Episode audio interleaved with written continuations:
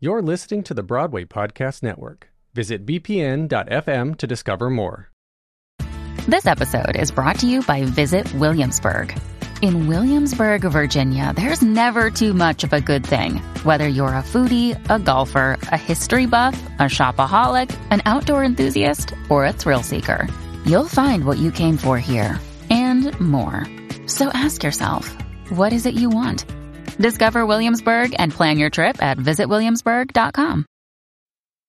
This episode is brought to you by Snapple. Want to know another Snapple fact? The first hot air balloon passengers were a sheep, a duck, and a rooster. Ridiculous. Check out snapple.com to find ridiculously flavored Snapple near you. Half hour. Welcome to Half Hour with Jeff and Richie. I'm Richie. And I'm Jeff. And today on our show, we have Max Wolf Friedlich. Max is a New York City born playwright whose work has graced prestigious venues such as the Cherry Lane Theater, the Crane, the Access Theater. He's also made a mark regionally, collaborating with esteemed instu- institutions like IAMA Theater, Pasadena Playhouse, Max's talent has garnered attention in the entertainment industry. He's worked with major names, including FX, Sony Animation, and AMC. And he's currently represented in New York City in the off Broadway space with the play Job. Welcome to Half Hour Podcast, Max. Thanks for having me, guys. yeah. Yes, Max, it's great to have you on the show. And before we get into your current show, um, we did want to start off by letting you have the floor and kind of tell our audience a little bit more about yourself and how you got started as a playwright. Um, sure. Well, so I grew up in New York City, um, as was stated. Um, and uh, I hope a lot of them are still around, but there used to be, I grew up in like the heyday of like youth enrichment programs for theater. So like I did, I was in the inaugural class of something called Mind the Gap at New York Theater Workshop that uh, really informed this play because it was, it paired high school students with senior citizens and we would write plays together. Um, I did Stephen Sondheim's Young Playwrights program. Um, I did the Blank Theater's Young Playwrights Festival in Los Angeles. So there was a lot of uh, encouragement and there were a lot of things to be done. Um, somewhere in there on a whim, I applied to the New York Fringe, RIP. Yeah, um, I know. It's so sad. Really a bummer. Yeah. Um, like really a bummer. And I feel like it'll come back one day. Yeah, I have faith. To it makes too much sense. Right. Right. Um, so I was in the New York Fringe um, with uh, this play called Sleepover that was uh, in the words, I think, of uh, this Vulture article where they mentioned it was very naughty. Um, it was, uh, I think, something that was uh, slightly illicit coming from a 17 year old at the time. Um, it garnered some attention largely on the basis of my age, not necessarily like rave reviews. Okay. Uh, that we did, you know, it, I mean, it's the fringe. There's five shows. Like we weren't getting reviewed in like the Times or anything, but there were, there was media being created that was like, including this like Daily Beast profile that was like, this person is so young. Um, you know, at the time when you're like a teenager, you're like, don't, I'm not young. Right. Like, I'm right. old. Right. you know, now obviously it would be a welcome it would be very welcome if someone wanted to write an article about how young I am. Uh-huh. Um, but um, I've never told this on a, a podcast. Um, this is like usually this is my spiel in general meetings. Um, but uh, I was in fifth period lunch. So like we do the play, it it sort of goes away, and um, you know, our last couple shows we had like 200 person wait lists, and it was crazy. We were at the Cherry Lane, beautiful, mm. great, wonderful, and you know now over. Uh, and during like fifth period lunch, I got a call from someone at Esquire magazine asking if I wanted to be in the 80th anniversary edition. I assumed it was like Men of Theater or something mm. because why am I going to be in the 80th anniversary edition our magazine? Right, right the idea it's a very antiquated sort of men's magazine idea. Mm-hmm. it was a picture of one man for every year the magazine had existed. And i went down to get my picture taken and mike tyson was just was finishing up. Wow. It's like what is the deal with this? Uh, it was genuinely kind of a fluke on two counts. One i had had five performances of a play. The photographer was like so you're like a broadway playwright? I was like no. And he was like, off Broadway. I was like, I think also technically no. Um, and I looked at the form when I was like signing off on it and they had my birthday wrong.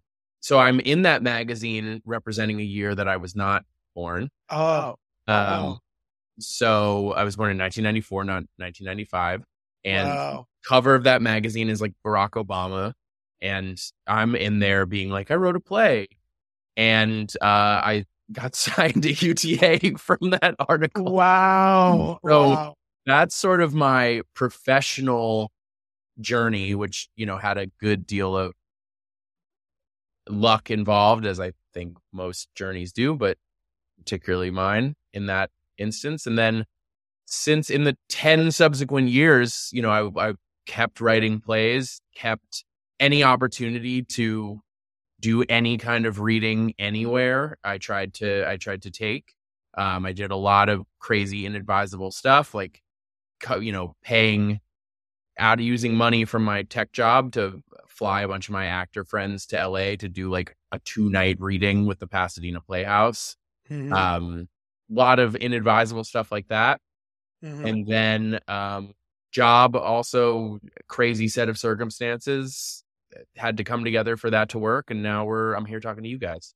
It's amazing, and I think we- we're going to kind of go into Job now. For those of you, it's it's playing in off Broadway downtown in New York City, and there will be spoilers. We're going to talk about some spoiler things. We have a whole episode out about the show already, but we're here talking about Max a little bit about this. And you know, when Jeff and I left this theater, we had so many questions. And I always say, when you leave a play and you're with people, and I think something different, and the person thinks something different, and we're talking about it, and and and we're just talking and talking and talking about it. That is just such a good play.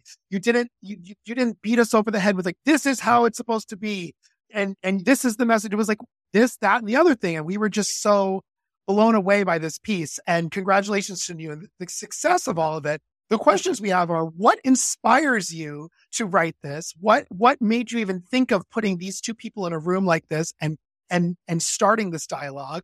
And then I do want to ask you a little about the ending too, and your thoughts on that Yeah. because the ending is so mind blowing. So, inspiration for this, go. Um, I'll give you the annoying artist answer and then I'll give you the real answer. Okay. the annoying answer being like I really try not to think about inspiration too much just Yeah. because something will pop in my head and then I just can't get it out and you know I really try to um I just try to lead with having fun hmm with everything that I do professionally uh for better or for worse. And, uh, you know like this I was just having it it was just really fun to write and fun to rehearse and um less fun to watch in previews and now it's fun again. Wow. um uh but the the tangible answer is twofold. One i the lead character in the play well they're they're both the lead character but the, the female protagonist in the play as a content moderator i met someone at a party who had that job very Wow. randomly wow. um someone who looked sort of visibly like they were having a hard time Wow. Mm. um, and it really stuck with me. And I, I had no idea about the world of content moderation. I just found it endlessly fascinating. hmm The uh, the other major source of inspiration was I worked for when I first moved to LA. I, in the vein of being an Esquire, representing not my age, uh, I accidentally started working in tech Wow. for this company called Brud, which built fictional influencers. The most famous of which was called Lil Miquela. Mhm. Um, so, and when I say accidentally, I, I started, I got a weird meeting with this company because in another meeting, I mentioned that I had a fake Instagram where I pretended to be an actor because I was bored. Hmm. Ended up talking to this guy. I did not perceive him to be the CEO of a tech company. Wow. Um, it was only I found out via TechCrunch there was like a leak that they were like, "Oh, this is like a company valued at you know thirty five million dollars or whatever," and I was like, "That's interesting. I make seven hundred dollars a month."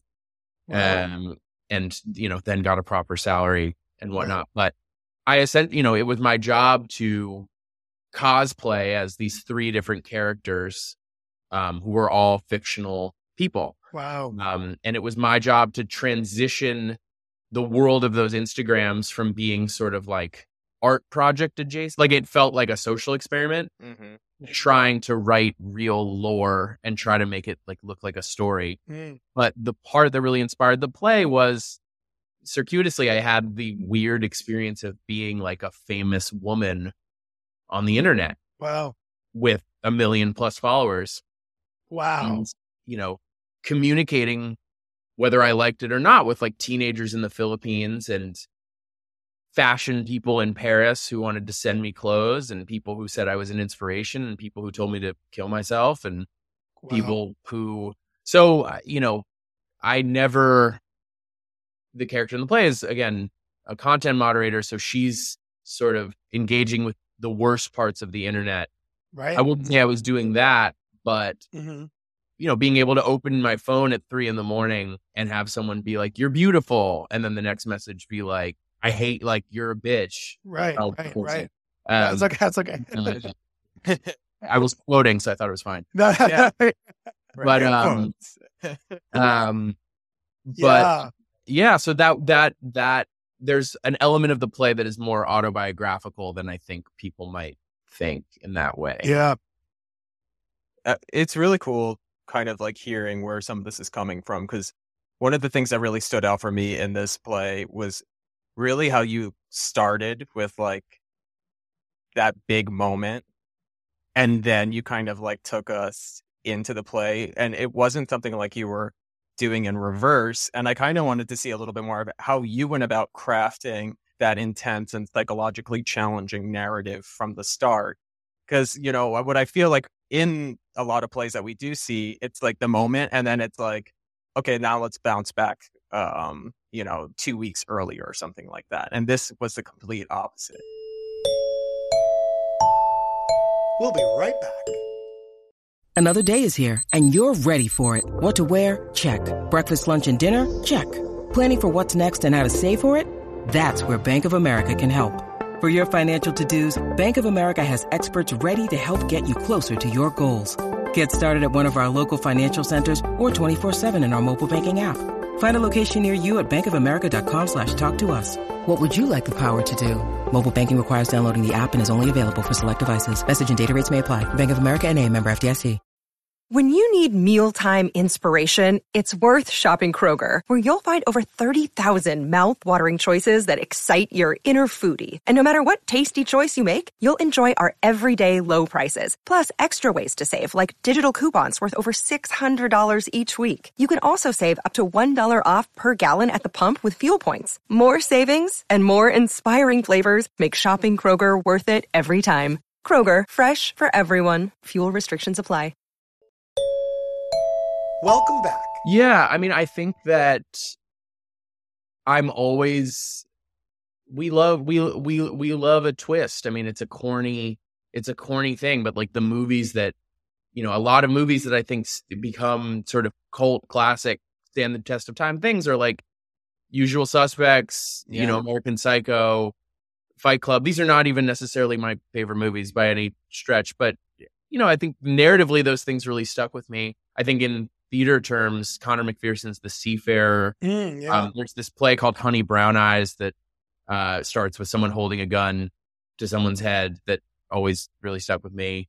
Gloria by Branden Jacobs-Jenkins. Like hmm these moments where you're like, holy shit, you know, and it Mhm. really, you know, I was like, I feel the most, those are moments where I really feel sucked into the narrative. I, I was having more success in big quotes, but like more traction in television at the time that job started. And I think I was a healthy, there was a healthy dose of TV development brain in working on the play where when you're crafting a pilot episode, you know, you're trying to get people on board for six seasons or at least, you know, another hour. hmm So you don't really have, and I think there's, you know, there's a lot that's said about the sort of playwright to TV pipeline, and we're such allegedly great television writers.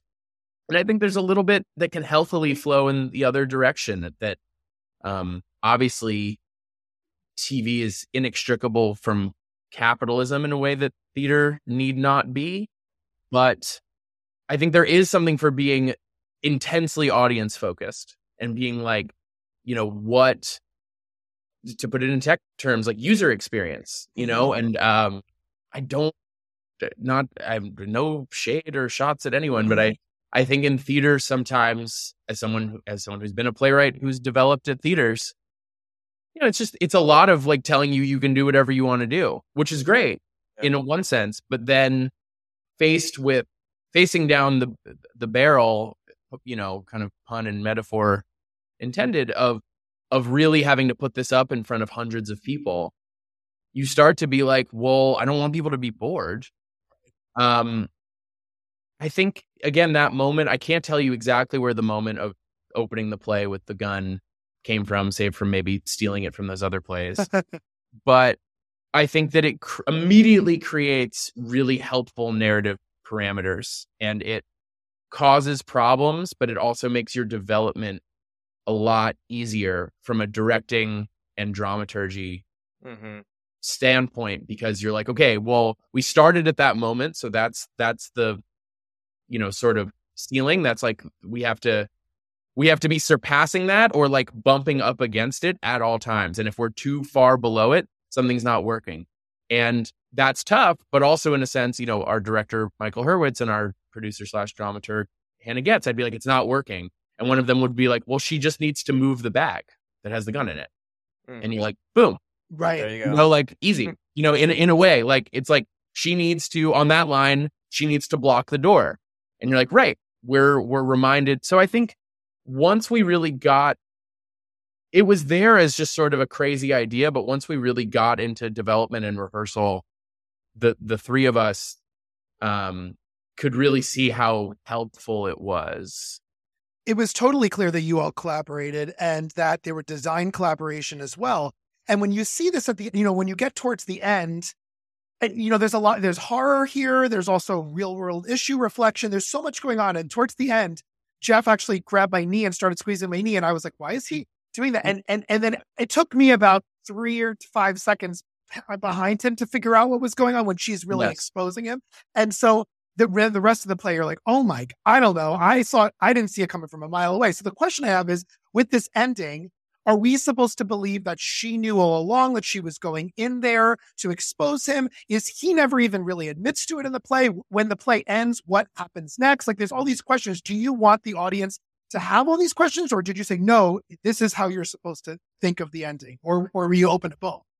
I'm I'm open to whatever. I mean, I think it's I think it's the healthy and beautiful part of doing theater and sort of giving it away. I'll also say like night by night, um, it's just what our actors find Mm. Yeah. when that moment. If I'll, I'm trying to do this verbally and not visually, but like if if Sydney, you know, has, the, ha, is holding the gun on on Peter, like uh, you know, arms all the way outstretched in like you know a good stance people think one thing. Some nights the gun just comes up to sort of solar plexus level and she's a little shaky and it's like a totally different and both are right, you know, like to, Mhm. it's a mm-hmm. totally different mm-hmm. experience. And there's there are definitely audiences who I think feel more united just kind of based on what the actors find mm-hmm.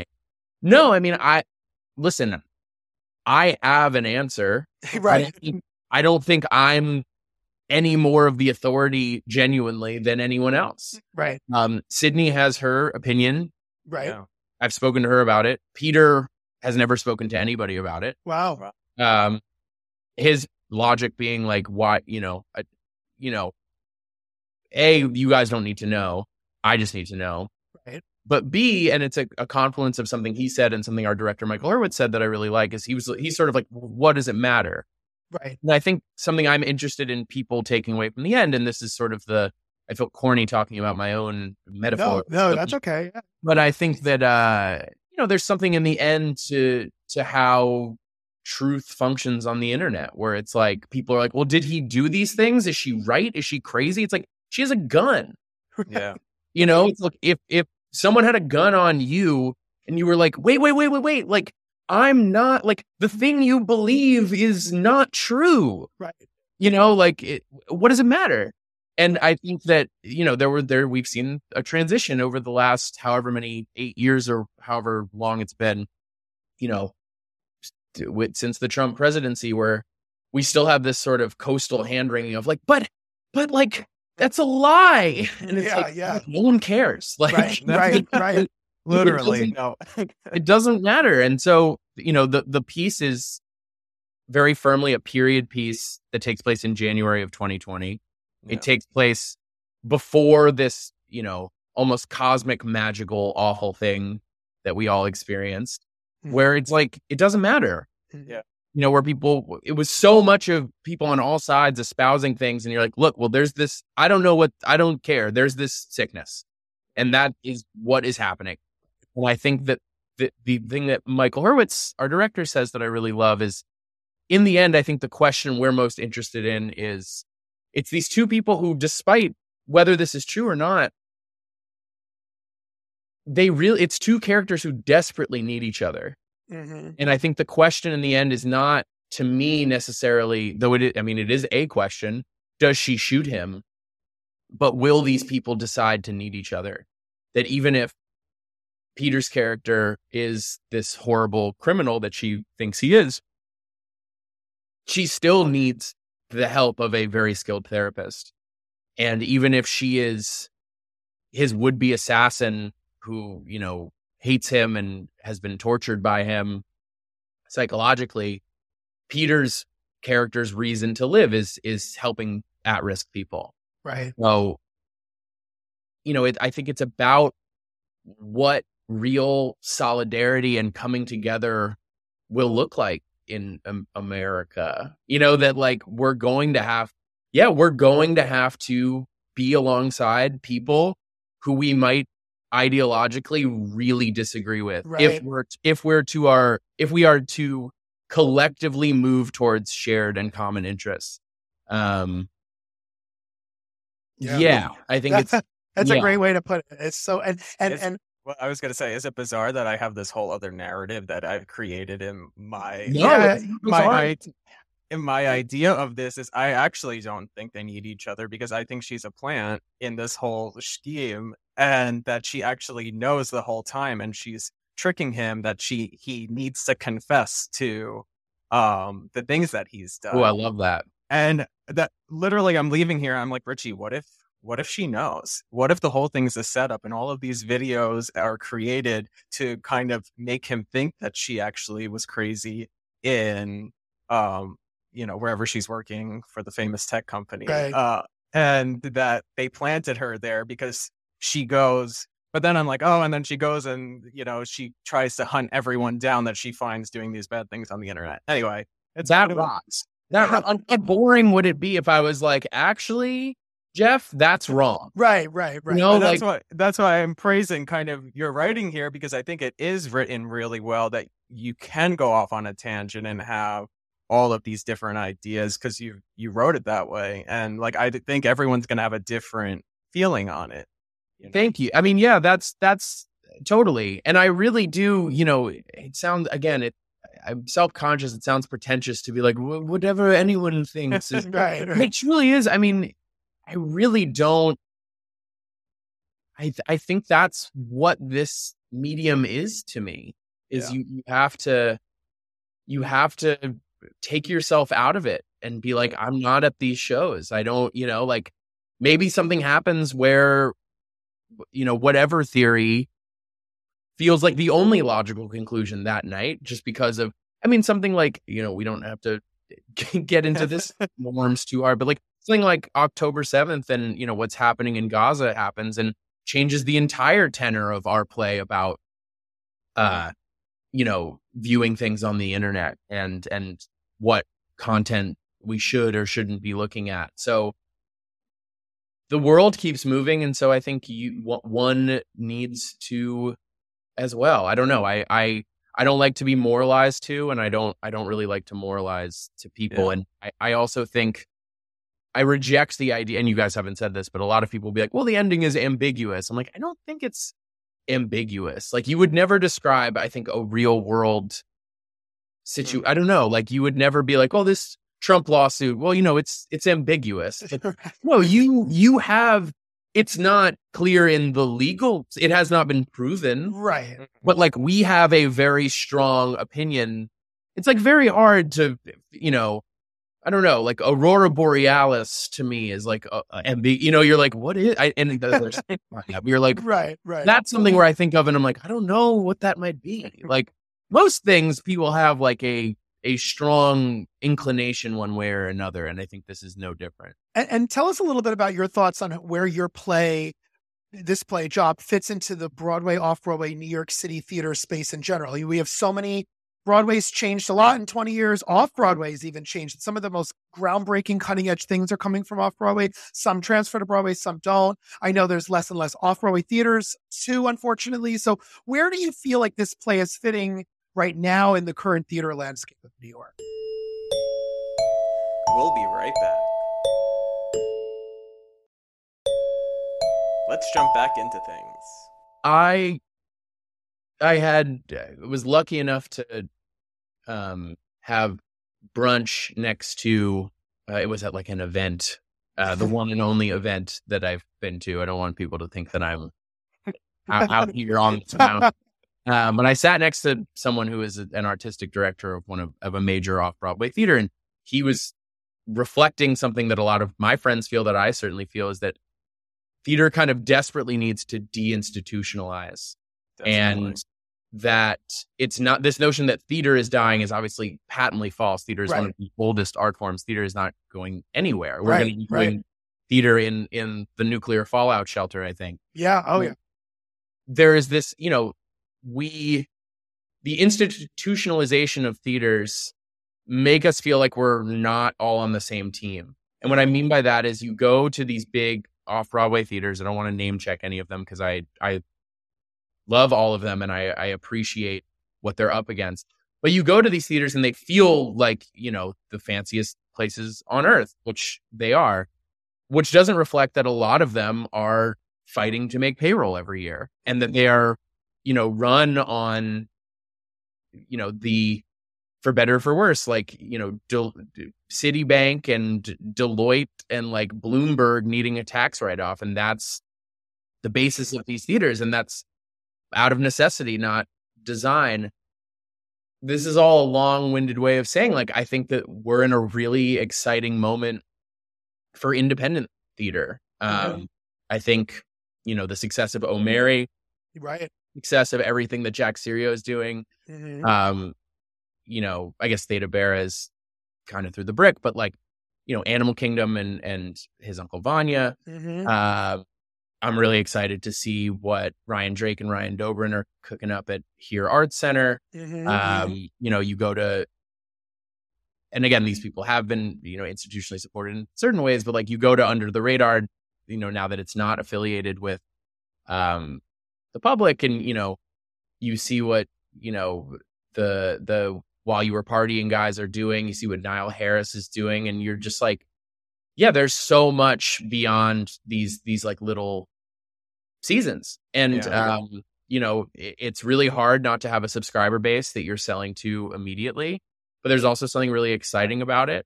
And I think part of the success of our first run of the play was we were a nonprofit production, meaning we didn't have to give that much, we didn't have to get anyone their money back. We just needed to operate.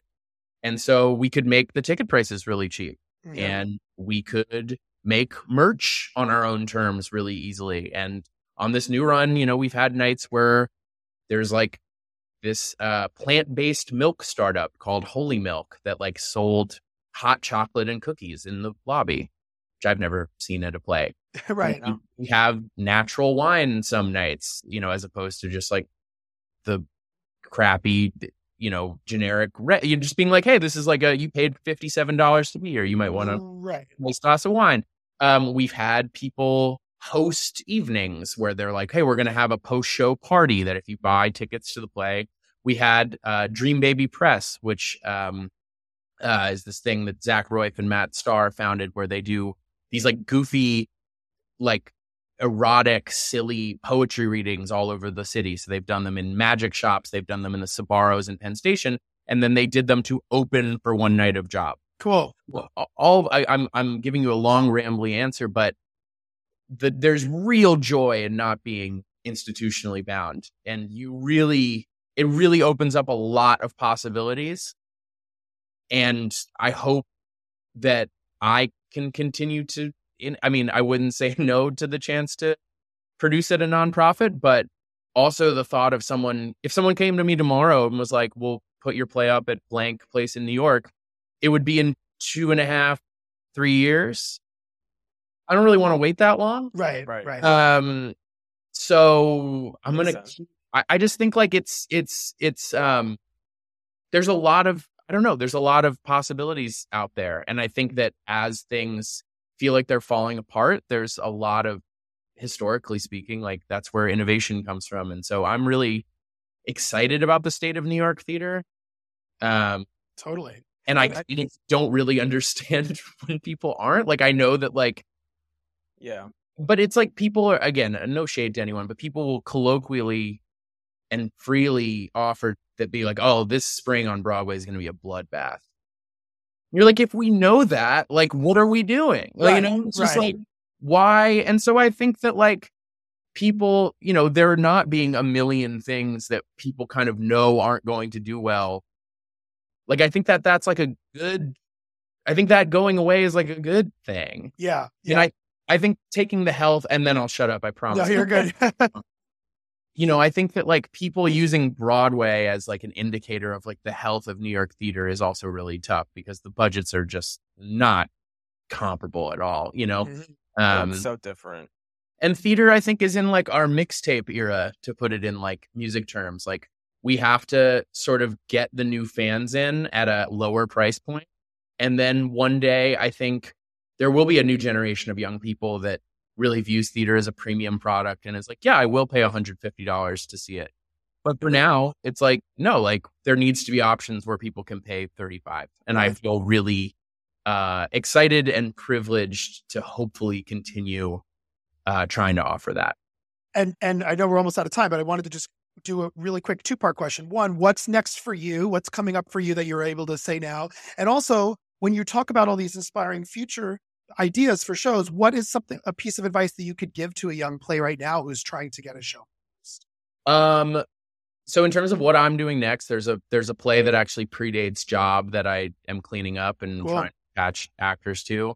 Um, I don't know. I'll say also like it's it's. I've had so much more interest, candidly, in film and TV than I have in, in any sort of theater capacity. Okay. I I don't you know, um, is a chip that I'm going to wear on my shoulder for Mhm. a while, and it's Mhm. going to I think push me towards doing more theater stuff. Yep. Um, but also might be sort of emblematic of what's happening in the scene that Yep. um you know, not to sound arrogant, but like I just like thought that there would be more theaters that maybe wanted to talk to me. yeah, Um, yeah. There's Stuff. been um you know, the play is going to get published.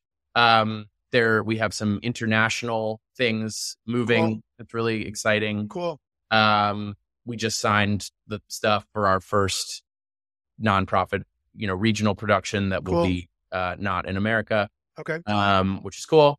Um, so just working, I don't know, just like having, again, it's really about having fun. Yeah, I love yeah. films. I love, I want to do more readings. I just like, there's stuff I want to write, just Cool. having a good time. Um, what I'd say to a young playwright is you just, you just, it's, it, I think that all of the best advice is really simple, and what changes is sort of our capacity to hear it. Like work hard and be kind. Like those are, you know, those are profound, but it takes you're not necessarily in the right place to receive that. So the simple thing that I would say is you just have to do it and, you know, be kind of stupid and don't listen to everyone is going to tell you how being it being hard and it being impossible are always going to make more sense. Mhm. And uh, I just don't think that that's true. And I also don't think everyone is a unique, gorgeous, perfect little snowflake who has a hit play in them. Right. Can you? But just do it. I don't know. Like Right. just like shoot for the moon, land amongst the stars. Like I don't know. Just like hit up the local coffee bar that no one has ever asked to do a play reading in, and I bet you know for twenty percent of the door they'll be down. Just do Right. it. You know, like you're not. Don't wait around for you know insert you know nonprofit Right. like let you into their writers group because they're probably not going to. Right. And Right. If they do, that's awesome and good for you. And that's great. And they're wonderful people, but they're probably not going to let you in.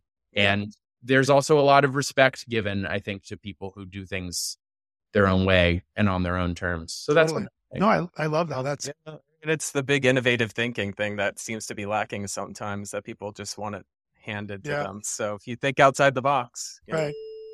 We we are all out of time, unfortunately, for tonight. I could sit here for another half an hour and talk to you, but it's Yeah, been likewise. wonderful. We thank you all so much for joining our episode of Half Hour today. Thank you all so much for listening. Yes, and uh, we hope you enjoyed our conversation with Max Wolf Friedlich. We will share all information on where you can learn more about Max in the description and where you can get tickets to Job. Our, to our listeners, if you have suggestions for future episodes, we'd love to hear from you. You connect, can, can connect with us on Instagram and TikTok at Half Hour Podcast. Thanks so much for joining us today, Max. Thanks, guys. Thanks for Thank having me. you. I'm Richie, And I'm Jeff. saying ta ta for now. Bye. Hey, it's Leslie Odom Jr. here on the Broadway Podcast Network to tell you about the Rise Theater Directory, a program of Maestra Music. Rise is a national online resource designed to connect and empower backstage and administrative and creative theater professionals from underrepresented backgrounds. If you work or aspire to work in the theater community, this can help you find your next project. And if you hire theater professionals, search the Rise Theater Directory to find your next team. Create your profile now and get more information by visiting risetheatre.org. That's theater with an R E R I S E T H E A T R E dot org because only together we rise.